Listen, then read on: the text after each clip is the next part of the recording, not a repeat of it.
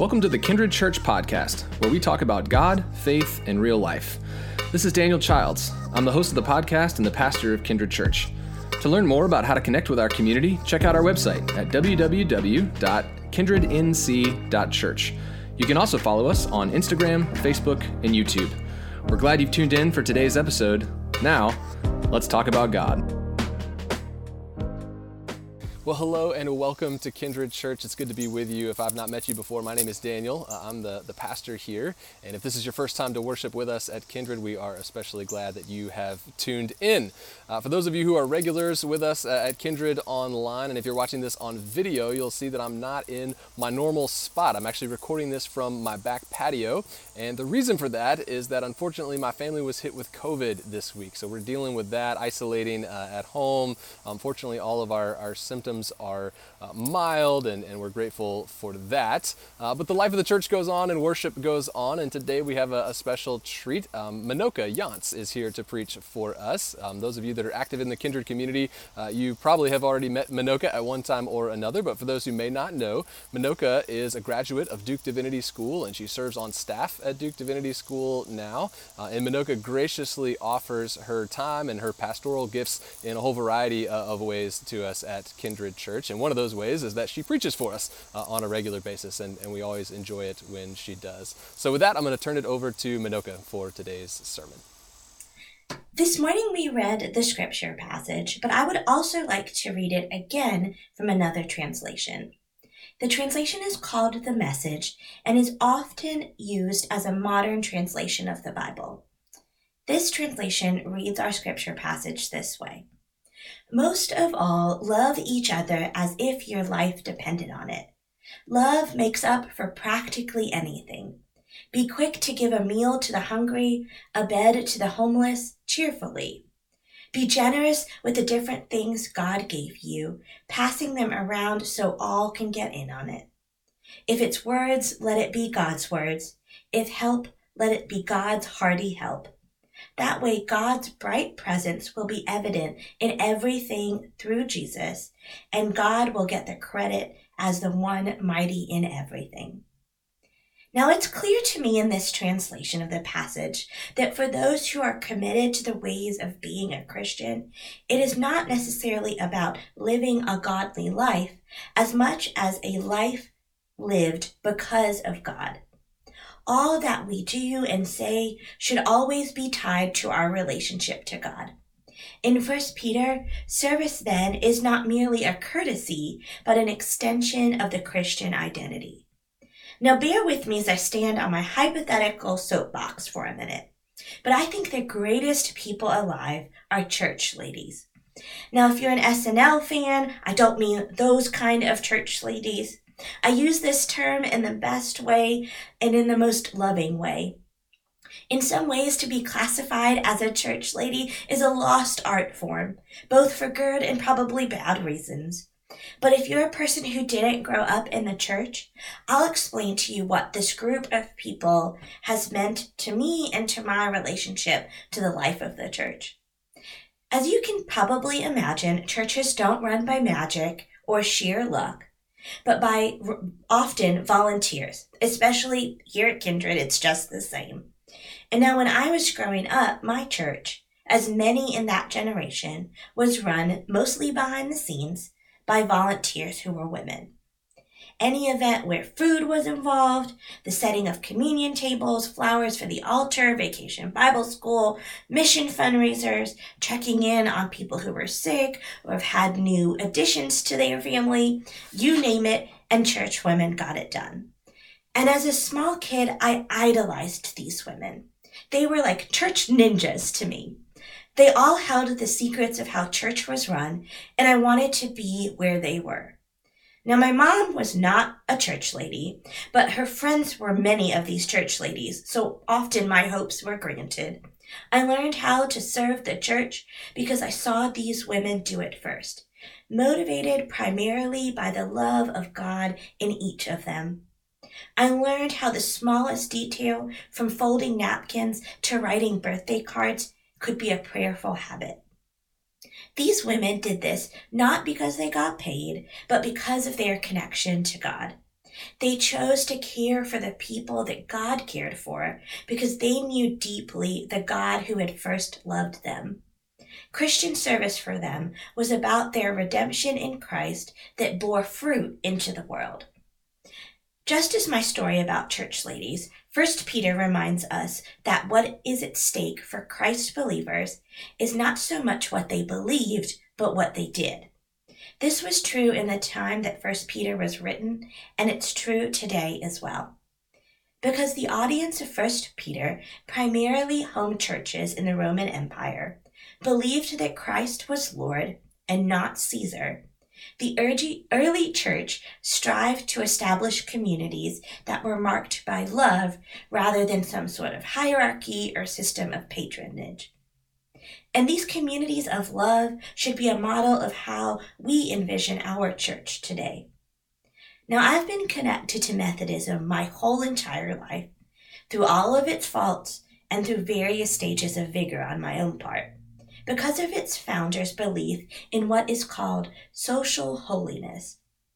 A core belief of John Wesley, the founder of what is now the Methodist Church, is that we should be people who are not focused entirely on individual faithfulness, and that the church shouldn't be only calculated on what we believe is individual faithfulness.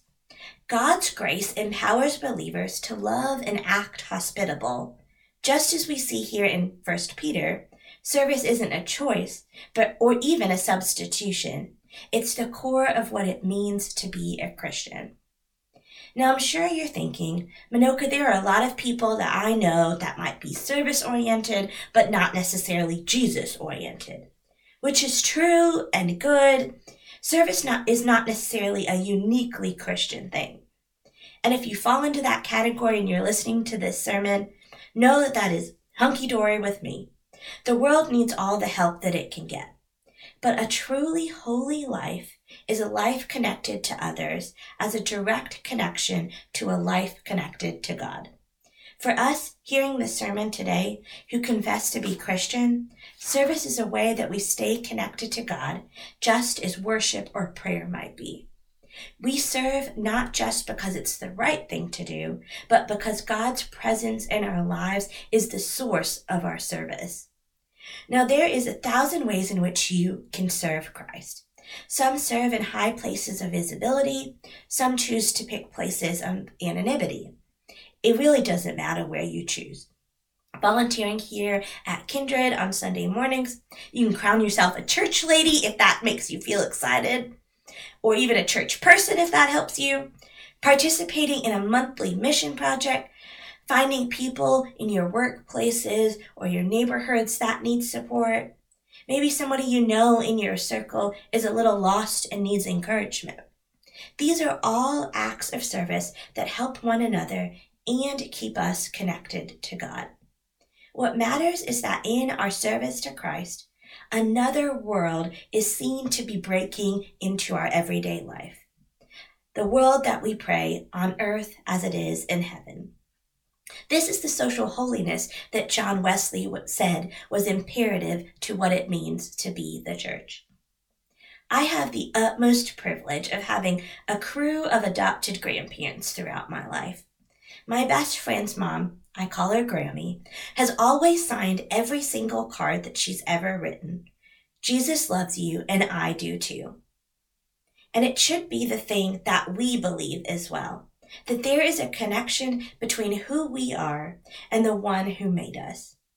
Our love is nothing without God's love, and our service is nothing without it being connected to the one who models service to each of us. Just think about it as the way that light might break into its own rainbow of colors when it passes through a prism.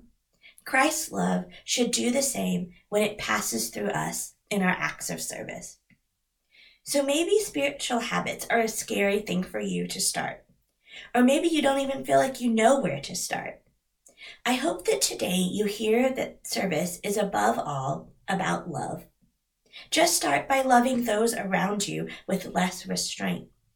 Use what God has already gifted you to serve in the places where you already see yourself or you already might feel called.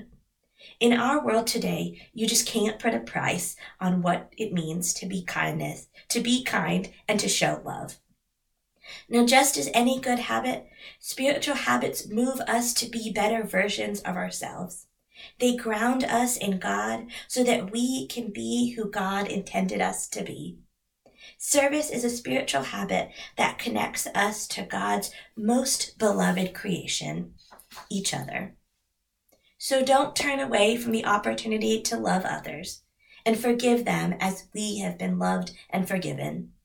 Don't miss the opportunity to welcome friends and neighbors into the life of what it means to be the church. Because God doesn't turn away from the opportunity to love us, all of us. Let us pray. O oh Lord, help us not stay focused on ourselves and our own needs of you. Give us the awareness of the time, talent, and treasures you give to each of us each day. May the way we live our lives be the reason that someone believes in the goodness of you. Let service become a spiritual habit in each one of us so that our inner hearts and our external lives resemble your desired kingdom. In the name of your Son, the ultimate servant, we pray. Amen. Well, thank you, Minoka, for uh, a wonderful message, and thanks to all of you for worshiping with us today. A couple quick things here for us before we go. Uh, the first is that if you are new to Kindred Church, I would love to connect with you, but I need your contact information in order to do that. So if you'll click the connect link in the description, leave me your info, and I'll reach out uh, later this week. Look forward to saying hey. Um, also, if you are local, we would love to see you in in person worship. Online worship is awesome in so many ways, no doubt about it, uh, but there's no substitute for, for in person worship and getting to, to interact and, and worship in the same room with, uh, with others. So if you are interested in that, if you'll get on our website, it's kindrednc.church and you can get all the details about in-person worship. Uh, and then finally, we are moving into a really busy and a really exciting season as, as we head into fall here. We've got uh, a lot of opportunities for you to engage. We've got a lot of opportunities for you to grow in your faith and, and stay connected to God through this busy fall season that we are entering. So it's as important as ever that you click on the announcements link in the description and that'll keep you up to speed and, and, up to date on all the different things that we've got going on so that you can get uh, more involved uh, if and when you are ready to do so. Uh, well, with that, friends, remember that we love you and we hope you have a great week and may the peace of Christ. Be with you. Listeners, this free resource and all of Kindred's ministries are supported by the generosity of people like you. Your giving changes lives, and it helps us to share and embody God's love. If you'd like to make a donation, you can do so on our website at www.kindrednc.church just select Give. You can find lots of ways to connect with our community on our website as well as on our social media pages. Thanks again for listening, and we will catch you next time.